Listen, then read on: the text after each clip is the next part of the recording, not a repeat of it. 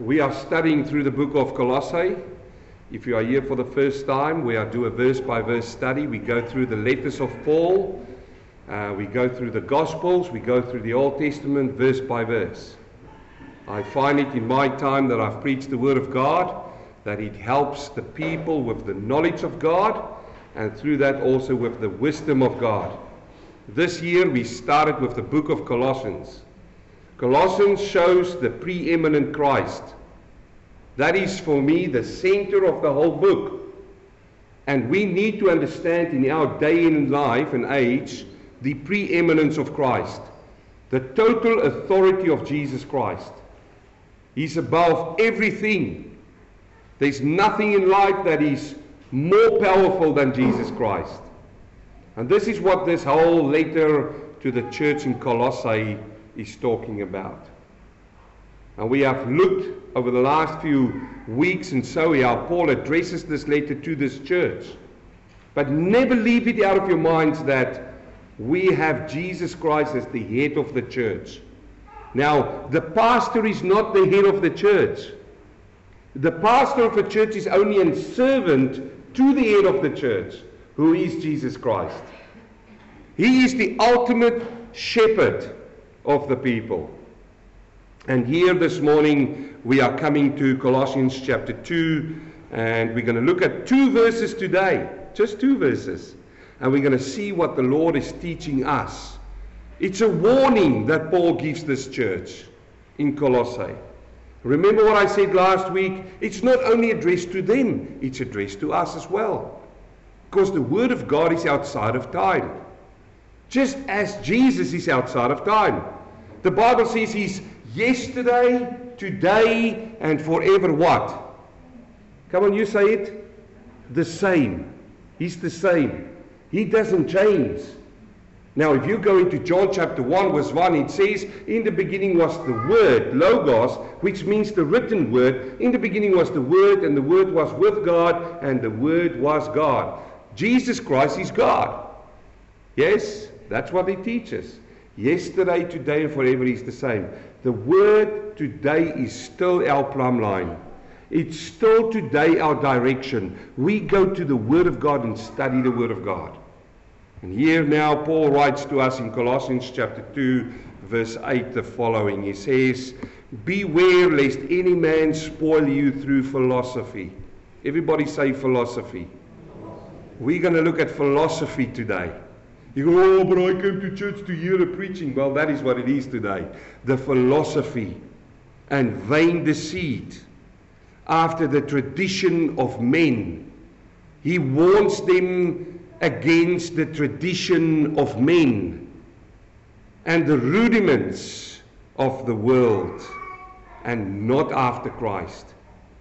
The problem today is that people are following everything except Christ. This is what Paul warns them. Then he says in verse 9, for in Him dwelleth all the fullness of the Godhead bodily. How wonderful is the Word of God. Heavenly Father, I thank You for the public reading of Your Word this morning. And as I say so many times, which I believe, if I close the Bible today and right now go home, I am satisfied that I've given voice to Your Word, and Your Word was heard in the world today. I praise You for that in Jesus' name. Now, Lord, I do pray, ask You for strength this morning. I'm going to need it. I'm going to need Your Holy Spirit this morning, Father, to guide me, to touch my minds, my lips, Father. Father, give me a peaceful heart to bring the message over in a way that the hearers can understand and live and grow from it in Jesus' name. Amen. So he warns them about philosophy, vain deceit, tradition of men, and rudiments of the world. But we saw last week in Colossians chapter 1, verse 28, the only way that we can go against philosophy is what? He says it right there, Him we preach. Who's the Him? Jesus. He says to the church in Colossae, we preach Jesus. When Paul came in there, well, he wasn't there physically, but Epaphras went to the church in Colossae, he preached Jesus. When James went there, he preached Jesus. Friends, when I stand in front of you here in the church in Current Downs, I need to preach Jesus. Jesus needs to be the center of the message. Whatever I say, I need to stand back and he needs to come forward so that you can hear through the message this morning, Jesus. I said it so many times, and I said it this morning again, that I can't do anything for you but preach Jesus. The only one who can help you in your circumstances is him. And this is what Paul said to them. He said to them, him we preach. How do we preach him? Warning every man and teaching every man in all wisdom, that we may present every man perfect in Christ Jesus. The only one who will make you perfect is Christ Jesus. To this end I also labor and strive according to his working, which works in me mightily. He warns them in chapter 2 verse 4. He says to them, now I say, lest anyone should deceive you with persuasive words. In verse 4. That means it is convincing words. I'm not standing here in front of you this morning to try to persuade you with convincing words. Nice and high and mighty words. Thou art and all of these kind of things. Friends, I can't do that. No, no. He warns them this morning against philosophy and all of these other things. Now, let's look at this first part here. He says, beware any man, lest any man spoil you. The word spoil there means to cheat you or to rob you. And he warns, he says, watch out. People is going to come into the church and they're going to try to rob you. It's fascinating to see that false teachers and wolves who comes in sheep clothing into the churches, you don't see them standing on corners preaching Christ, do you? They never go out and try to make their own followers. No, they come into the churches, and when they come into the churches, they look for the young lambs. Do you know that we are called sheep in the Bible? Do you know that? We are shown like sheep, but when they come in, they will look around the congregation and they will be all full of love, and then they look for the young lambs. What is a young lamb? Is somebody who might have given their heart just to Christ, or listen to this now, I'm going to show it to you. They look for the ones who are not strong in the Word of God. They look for those people who's not strong in the Word of God. And I'll tell you, it's easy to go into churches and to identify them. You have a conversation at tea and coffee afterwards with a few people, and I can tell you who are strong in the Word of God and who are not strong in the Word of God. And these wolves in sheep clothing will target them. And this is what Paul is warning here. You say, well, how can you prove that as well, brother? I take you to Acts. When he go to Ephesus before he went back to Rome, he warns them. He says, watch out, people will come in and try to destroy you. You say, is that relevant message for today? Yes, it is. We are living in the final times, brothers and sisters. Now is the time that you need to understand and listen to what's been preached to you. He says here, watch out. This is a military term here. It means that somebody will come in and they will lead you away. Now put you back in the days when Paul was living in the Roman Empire and the Greeks and everything. They had slaves there. And I don't know if you've seen the movies back in those days, how the slaves were following the masters. They didn't just walk in a group and follow him. No, they had chains. They were chained, and they would have something around their necks, and they were chained from neck to neck. And the picture you need to see here is that the taskmaster walks in the front and he's got the end of the chain and he walks. Well, that is if they walk. But what I've seen sometimes is they would have horses, and the chain will be connected to the horse, and these poor souls will just drag along and you can't get tired. Why? Because the one in the front is setting the pace. You are always pleasing the one in front. Are you with me now? This is what these people want to do. They want to come in and they want to make you their slave. They want to make you their follower. and they will set the pace, and you'll have to keep up to their pace. And this is what Paul warns them. It's a serious warning here.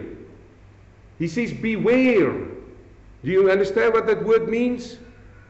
I walked past a property one time, and as I walked past the property, it was nicely fenced off, and the gate was closed, and right there on the gate it said, beware of the dog.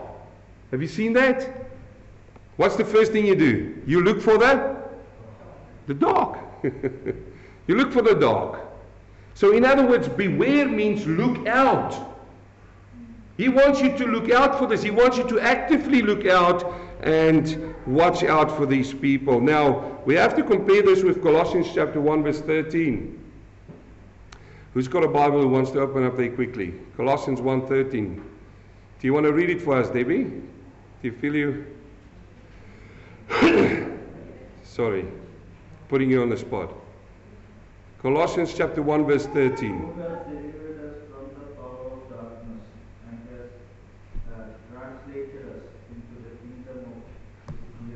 Now listen what it says. Who has delivered us from what? The power of darkness. Who has delivered us from the power of darkness and translated us into the kingdom of what? Yes. Of his son. There you've got the picture that he warns us against here. He says that there is a power of darkness. And remember, I preached over this. I'm not going to repeat that sermon. There is a power of darkness.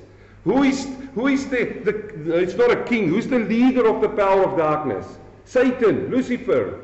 And he came and he rescued us out of that, and he put us into what? The kingdom of the Son. Look, there's only one kingdom in the world, and that's the kingdom of Jesus Christ.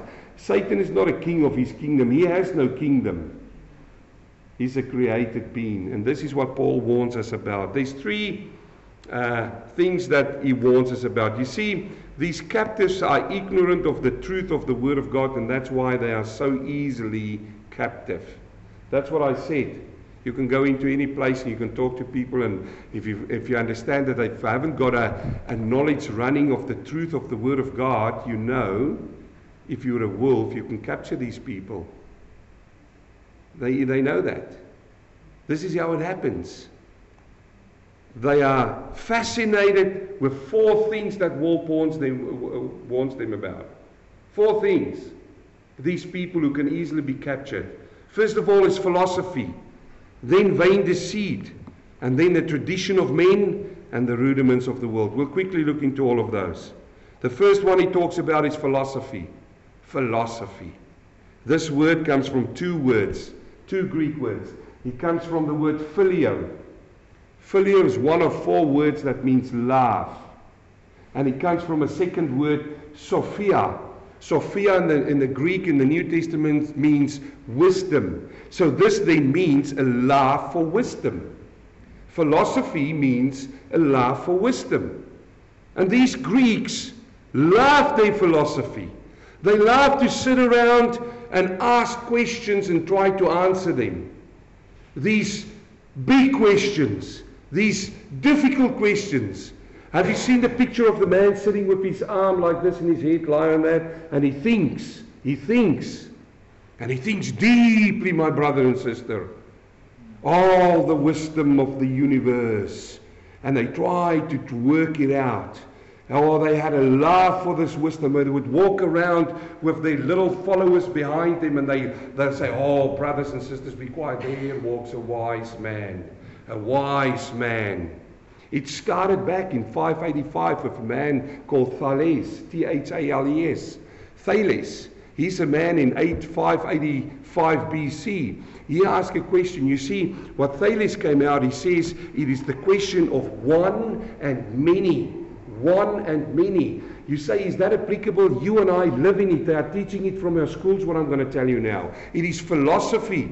What is the one and the many? Well, it is the relationship between unity and diversity. And now these Greek philosophers would sit down and say, oh, we need wisdom to think this through. The one and the many. The unity and diversity. If you look around us, We find words in our vocabulary we use every day, which came from the philosophers. It's this question. It's this question. A word like, for instance, the word universe. Think about the word universe. It talks about a system of reality with diverse objects in it. Are we living in one universe? Are we? Well, if you say no, I don't know which planet you're from. Well, even if you're from a different planet, you're in the same universe. And by the way, let me just say this. Stephen Hawking is wrong. The universe is not expanding. It ain't expanding anymore. I've heard, you know that he passed on. You know that he passed away. Well, now we will know the truth. He's met the one who knows everything. And you know, I must dearly say this morning, he's going to appear before the King of Kings and the Lord of Lords and the Creator of the universe. And guess what? He's have to say, I bow my knee and say I'm wrong. And you know what he will say? You know what he will say this morning? He will shout out from the chasms of the darkness and say, burn my books and my words. The question of one and many. Hawkins is wrong. The universe is not expanding. Look, I haven't got the degrees that he had. No. I'm a gold miner's son. Came from Stilfontein, South Africa. I grew up there. I've got matric, which is just a school. But this I can tell him. When I read the Bible, listen to me. Let me just tell you this. When I open up in Genesis, and this is not only me, Andre. Everybody in here can be brilliant in the Word of God. Let me just say this. When God created the earth in 7 literal days, He said at the end, it is finished. It's complete, and it was good. There's no more new creation going on. The matter which is in the world today is the matter that's there. It's not disappearing, and it's not getting more. But, you know, he's a philosopher and a scientist. And this is where he comes from. The question about one and many. The universe. You see, within the word universe, you find uni, which means one, and verse, which is the second word of it, which means the many. The many now they sit around and they go, oh, these clever people, how does all of this fit together? The individual versus the multitude. Is it all running with cosmos, which means in unity, or is it chaos? Man, I can talk for hours about it because I love this stuff. And they write books and people buy them and they get rich. The cosmos, the unity, and the many. Is it chaos? Some of them will sit and say, and they will bring out a thesis. Oh, this is what they call it. If you want to sound really clever, listen, Robin, you call it a thesis. This is my thesis, and they bring it out, man, and it sounds so good. And you know, it's got all these pompous words in there. Is pompous the right word I'm using? I'm trying to be clever now, okay? I want to sound clever this morning, eh? But they use all of these big words in there, and you think, whoa, these people are very what? They've got a lot of wisdom and knowledge. But it's that question. In fact, there's another word in our vocabulary that we use, which has got this engraved in it. It's the word university. You remember the word university? University, uni, and versity. It's where you, in one campus you come in and you've got all of these different subjects. You've got maths, you've got science, you've got biology, and all of these things. And all what they say is we're going to bring one person into this university, into this, all of this. And through either cosmos or chaos, we're going to make him a better person. This is philosophy. I think it's interesting that Paul warns them against philosophy. You see, these philosophers, they are searching for the ultimate truth. Oh, what is truth? Come on, can you answer me what's truth? Forget about the Bible now. Let's just sit down and think, what is truth? Come on. Everybody, I'll go around in the church this morning and ask you, what is truth? You know what? Kylie will come up and say, truth for me is, I don't know, just to be truthful to yourself. Whoa, that's a lot of wisdom. Let's write a book about that. And then we go on and we ask, Philip, what is truth? Oh, for me, truth is... I don't know, just the wind blowing out, and I walk out and I feel the wind, it is experience. Oh, that's a lot of wisdom, wow. Truth is experience. and they'll write a book about truth is experience. And you know what's going to happen? People are going to buy it. Why? Because the world is looking for truth. So they will find themselves teachers who will tickle their ears with what they want to hear. And in that book they'll give you a 5-point plan to make yourself better. You know, let's get better. And then we'll go around and, you know, we go to Paul and say, what is truth? Now, Paul is a very hard worker. He says, truth for me is when I finish my work on a day and I stand back and I go, man, I feel so truth. So, wow, that is a lot of wisdom now. Truth is hard work. We'll write a book about, oh, no, wait a minute. Now we get a little bit better. We're going to write a thesis about truth is hard work. You see what it is, friends? And this is what they do. They are searching for truth and the final reality that lays behind visible and invisible. I was just talking there nearly for 10 minutes, waffling on about philosophy, whilst I could have just said, the truth all lies in here. Hey? Now think about that. I've just spend 10 minutes trying to explain to you philosophy. By the way, it's much deeper than that. How many books has been written about philosophy? You know what I want to say? There's a winter coming up. Grab all those books and make fire with them and let people sit around them and get warm. They are not worth the paper they are written on. Now, I'm very sorry if you are sitting here this morning and you feel that you are a philosopher. I've got good news for you. His name is Jesus. Amen. Praise the Lord. So let's continue on now. There's two kinds of wisdom the Bible talks about. Two kinds of wisdom. Philip, can I just ask you, there's a young boy looking around the cars. Can you just quickly go out and see who he is? Yeah, just thank you, my brother. He says there's two kinds of wisdoms here. One is from heaven. Don't look around. Look on me now. I've sorted that out. He says there's two kinds of wisdom. One from heaven and one from below. And Paul writes about this in Corinthians. He says in Corinthians chapter 1, verse 2, verse 7, he says, the wisdom of God. He talks about wisdom of God. And then in verse 19, he says the wisdom of the world. So there's two kinds of wisdoms. So friends, let's use, like Paul's using it in their place, let's use their word that they've created, philosophy, and apply it to us. Yes, I also love wisdom. But whose wisdom do I love? God's wisdom, yes? I love God's wisdom.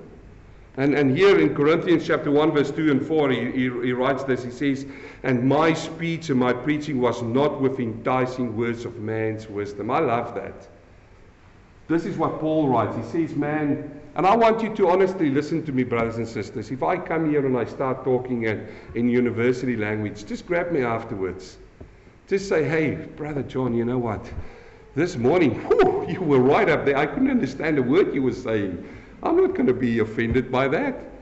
No, he came to them. He says, look, I spoke to you as a man to man. I spoke on your language. Why do I do that? He went to university. He could have done that. He says, no, I preach not with enticing words, but in a demonstration of spirit and of power, so that your faith should not stand in the wisdom of men. You see? He says, first of all, he's not going to preach in man's wisdom, and their faith, look at this now, should not be in the wisdom of men, but in what? In the power of God. But we speak wisdom among those who are perfect, yet not the wisdom of the world again, nor the rulers of the world, that comes to nothing. So let me ask the question then this morning, where does wisdom come from? Where does it come from? It comes from God. Well, Job says God's wisdom and his might. It's with him. In Job chapter 12 verse 12 he says, with the ancient is wisdom, and in length of days is understanding. With him is wisdom and strength. He hath counsel and understanding. With whom? Who's the ancient there? It's God. When he talks about the Ancient of Days in the book of Daniel, when he talks about the Ancient, he doesn't give God a date of a birth. He's been. He's always been. You need to understand this, friend. You need to hear what he says. Where does he come from? He says, wisdom is with him. Length of days and understanding. Do you want to understand your life? God has got your life already in his hands. Go to him. He will show it to you. And he goes on, he says, with him is wisdom and strength. Do you need wisdom? Go to him. This is what he says. He says, where? asked Job, where will we find this wisdom? Listen to him now. Job 28:12. But where shall wisdom be found? And where is the place of understanding? Man does not know its worth, and it is not found in the land of the living. So I'm just thinking about Socrates, Thales, Aristotle. These are all philosophers, Greek philosophers. I'm thinking about all of them. And I would have loved to open up the Bible to Job to them and say, I was going to do a funny thing, but I won't. But I was going to say to them, you are wrong. I was going to go, duh, you're wrong, okay? I've done it now. But you are wrong. Why? Because here Job says, he says, he doesn't know his worth, he says, and it's not found in the land of the living. Look, we can sit and think as much as we can, but we will not find it here. The deep says, this is the sea, it is not in me. And the sea says, it is not with me. Oh, that's under the sea, the deep.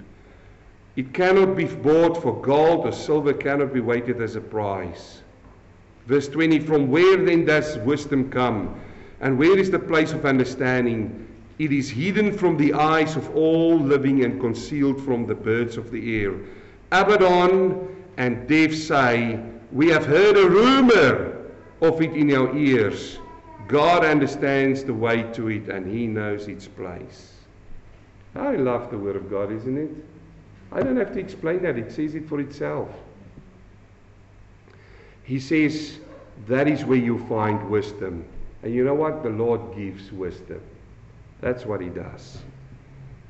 Proverbs 2:6, he says, for the Lord gives wisdom. From his mouth comes knowledge and understanding. He stores up the sound of wisdom for the upright. He shields to those who walk in integrity, in guarding the path of justice and watching over the way of his saints. I was working in a company in New Zealand, and there was a Hindu lady working there. I think some of you have heard this testimony before. But she was right into Hinduism. Now, Hinduism loves wisdom. They love words of wisdom because that invigorates them, okay? And I was working with this lady in the same office. And she came to me one day and started talking. And you know what? I couldn't open up the Bible and start preaching to her.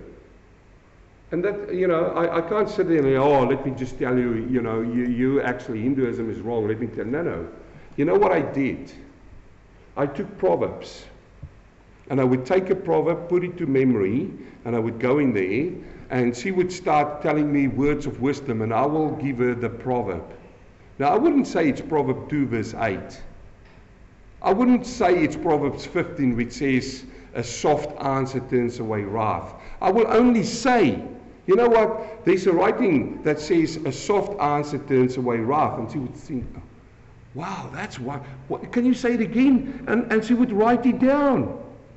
She would write it down. And you know what? A couple of weeks later, she will come back and she will quote me back the proverb. And this is the thing, dear friends. Wisdom comes from God. He gives it us through his word, and we can operate in that wisdom. He gives it to us. The Lord gives wisdom. James chapter 1:5. He says, if any one of you lacks wisdom, what does he need to do? Let him ask God, who gives generously to all without reproach, and it will be given him. Wisdom. Proverbs 9:10. The fear of the Lord is the beginning of wisdom, and the knowledge of the Holy One is insight. Now I want you to see this now. He says, the Lord gives it who comes to knowledge. Okay? Let me go back to one place. He says that it is shield. It is hidden from the eyes of the living and concealed from the birds of the air. Can you see here that Job says that wisdom is hidden from the eyes of us, of the living? See that?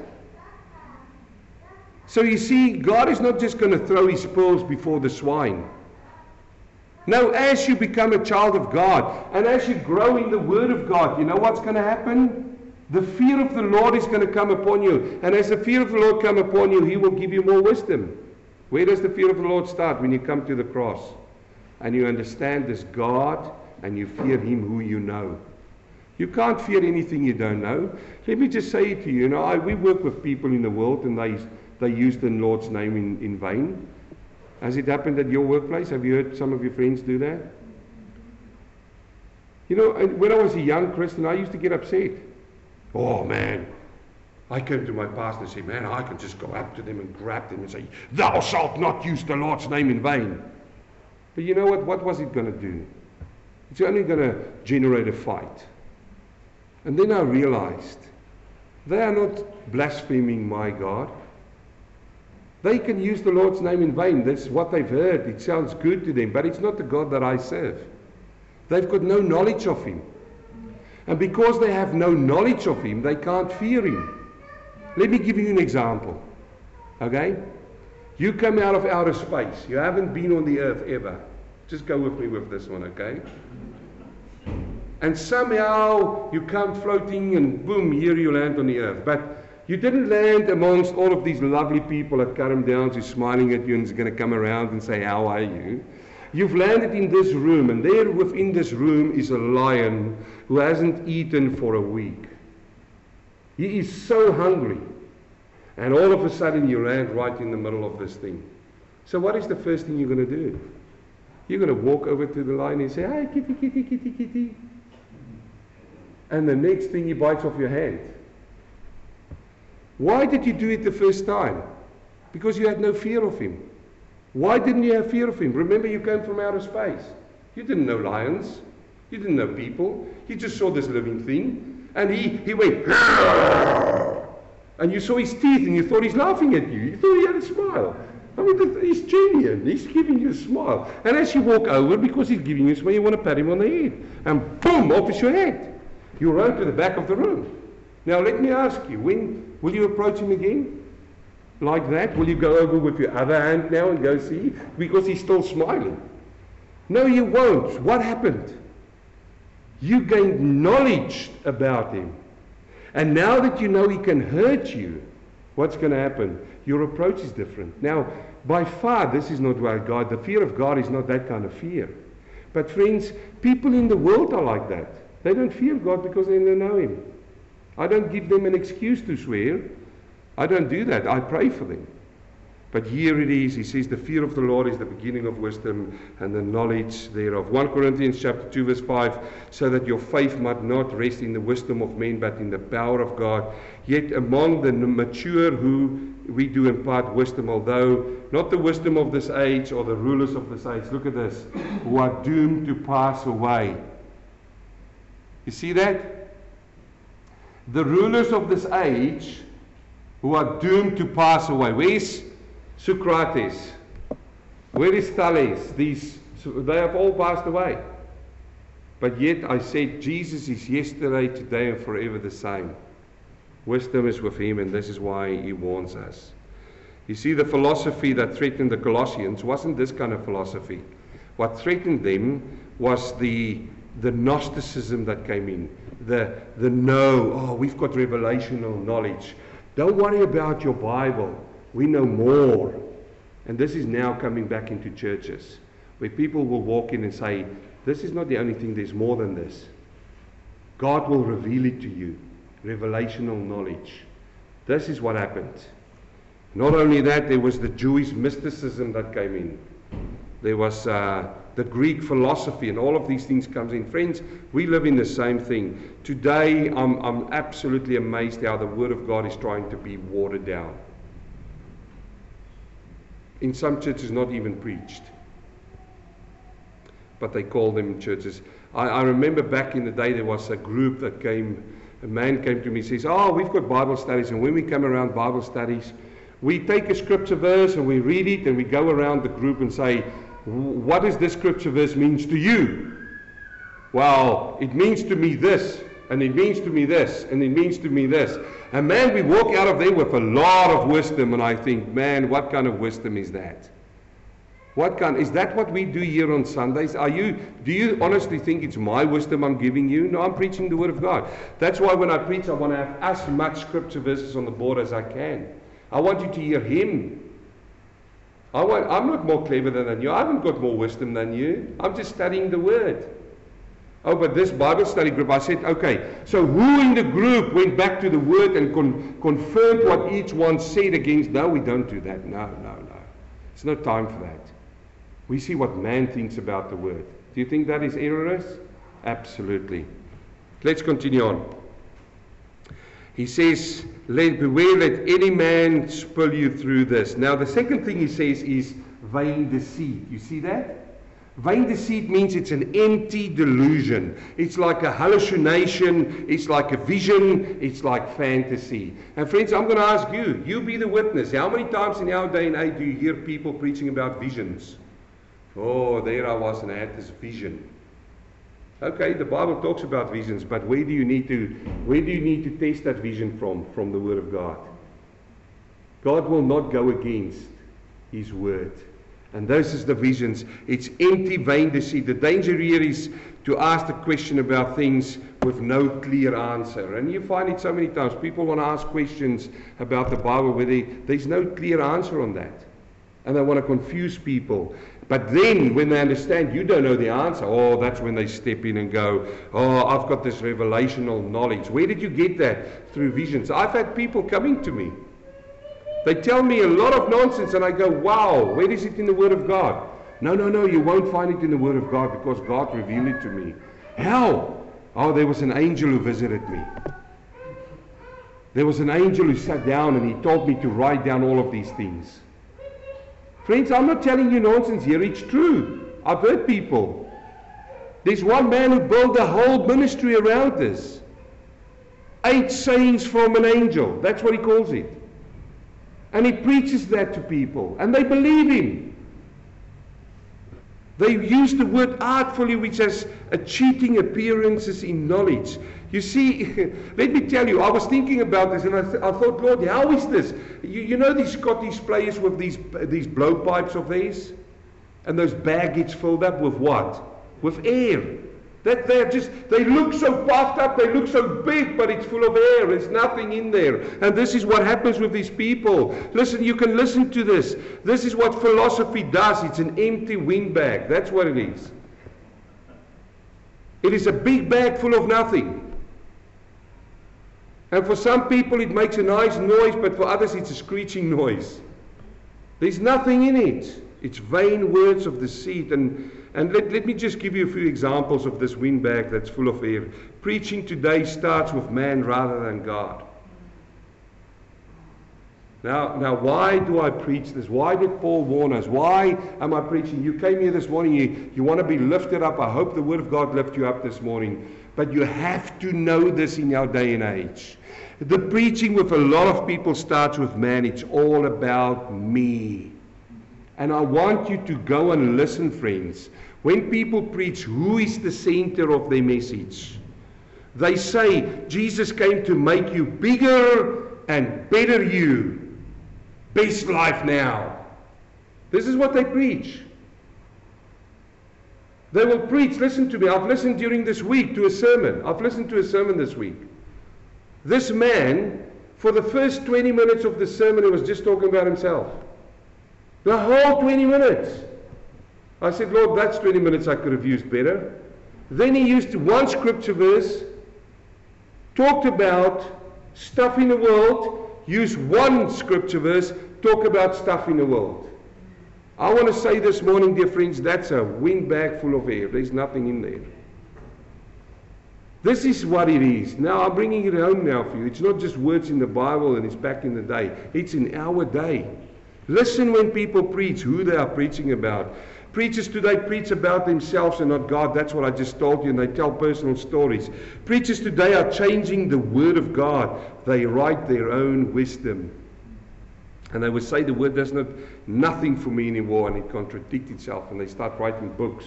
I'll tell you what, friends, there are people who's just reading book after book in the bookstores these days. They don't read the Bible anymore. And he says, beware. They will come into churches and they will see that that's who you are, and they want to chain you and take you away. Now let me finish off with the last two.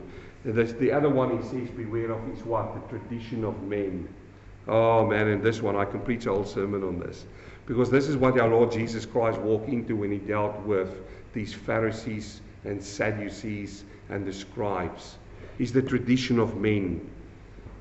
Those back in the day, in Paul's day and a little bit before that, there were those who believed the hidden teachings was too sacred to be entrusted in books. It is so sacred. The only way that you can do it is to pass it on from lip to lip. Now, in a way, they can say, well, that is what's been happening from the beginning of time, and it's true. When God started dealing in the Old Testament to people, he wanted them to pass it on from one generation to another generation, to talk to their children about it. He says it in Deuteronomy. He says, this word shall not go from the front of your forehead and not from your hands, and you will tell it to your children and their children. It's true. He did say that. But you see, this became in traditions now of men. Jesus warns about this in Matthew and Mark chapter 7. And you will find people often, when you can find these people, they come in and say, oh, Rabbi so-and-so said this, and Rabbi so-and-so said that. I've met people like this in my time. I witnessed about that last week to a brother. We've had a brother in our church in New Zealand, and he came in, and man, every time he walks in, he said, oh, this guy, man, did you hear what he said this week? He's one of these tele-evangelists. And then he goes on, he says, the next week, did you hear what this lady said, tele-evangelist? And this went on for month after month. He came into church, and this person said that, and that person said that. And one day, I just stopped him. I said, brother, what did Jesus tell you this week? What did God tell you this week? What do you mean? I said, every time you come in, you quote this person, you quote that person, but you never seldom quote the Word of God. And this is it, the traditions of men. You know, people tell stuff, and they tell these stories, and people get so excited about it. This man, he got sick, and he went into hospital for an operation, and he asked. He told the hospital that he wanted me to be there when he comes out of the operation. I was there. And it's so wonderful, brothers and sisters, when he started coming out of his anesthetic, he started quoting scripture verses. And he said that this is what the Word of God says, the Bible says. No, he says it in these words. It is written. It is written, and he would quote scripture verses. Traditions of men, be careful of that. And we find it. Look around you. There's certain things certain churches deem to be important. He talks about the rudiments of the world. Rudiments of the world. This is the application here is to the ABCs. It's linked to the alphabet. But what it is in its essence is the course of the world. He says it is the effect of the world. Believe it's a cause and an effect. You do something naughty and you're going to be punished. You do something good and you're going to be praised. This is what the world believes in. I mean, you walk around and the world talks about karma. You get what you deserve. You get what you deserve. And they teach that now. An eye for an eye. And it's the same with us. And they bring it into churches. The problem with that teaching there is that there's no grace in that teaching. The grace of God. The grace of forgiveness. Forgiveness. So 4 things, my friends, that we need to look out for as we study through this. Galatians, Paul writes the same to them. He says, in the same way, we also, when we were children, were enslaved to elementary principles of the world. It's the same thing. It's the rudiments of the world. It's what the world believes. But now that you have come to know God, and rather to known by God, how can you turn back again to the weak and worthless elementary principles of the world? You see, he calls the things of the world weak and worthless. Who slaves you? There's that picture again, that military picture. You want to be once more. You observe days, months, seasons, and years. And when I get back, we're going to look into those. So the warning is out here for you and for me this morning. Now, it ends in verse 9. It says, for in him dwelleth the fullness of the Godhead of God bodily. And he addresses every single Gnostic in that church with that sentence. In him, in Jesus Christ, dwelleth the fullness of the Godhead bodily. What is he saying there? He says that when Jesus Christ came to this earth, he was fully God and fully man. Fully God and fully man. The Gnostics believe that heaven is good and earth is evil. So God couldn't have come to the earth. Jesus couldn't have been God with us. That's what they teach. And it is reviving in our day. There's people who's bringing it back again. In 1 John chapter 4 verse 2, John writes down, he says, by this you know the Spirit of God. Every spirit that confesses that Jesus Christ has come in the flesh is from God. And every spirit that does not confess Jesus is from God. This spirit is the spirit of the Antichrist, which you heard was coming and now is in the world already. Now, let me just show you that this has happened in their day. There were three churches close to each other. There was Colossae, there was Laodicea, and Hierapolis. Those three churches were churches that Paul not necessarily went out and established. But when they came, when Epaphras came to Paul in prison, he talked about those churches. Now, Paul warns these churches. He says, beware if there is any philosophy that comes into your teaching. Beware for any vain deceit and any traditions of men. Now, I believe totally that this is the letter that he sent to Colossae. Now, back in the day, they didn't have photocopy machines, Xerox machines. You take this letter of Paul in there and it goes... They didn't have that. So, if they wanted to take this letter, they either physically took it into the... And this is what they did. They came into the whole congregation and they do what I do now. They read through the whole letter. Wow, we got a letter from Paul, let's read it. And the whole church will sit captivated by the words of Paul. But then they would take this letter and they would go and read the same letter in Laodicea, although it's addressed to Colossae. They will go into the church and they will read it to the whole church. And they will copy it, so they will write it over exactly word for word, and take the letters out. So one will have the copy with them. Now look at this. I end with this because I believe something happened in the church of Laodicea. Look at this here in Colossians chapter 4 verse 16. And when this letter has been read amongst you, it talks about Colossians later, have it also read in the church of the Laodiceans. In other words, take it over there. And see that you also read the letter of Laodicea. You see that? So can you please open up in your Bibles this morning for me at the letter of Laodicea? Have you got it?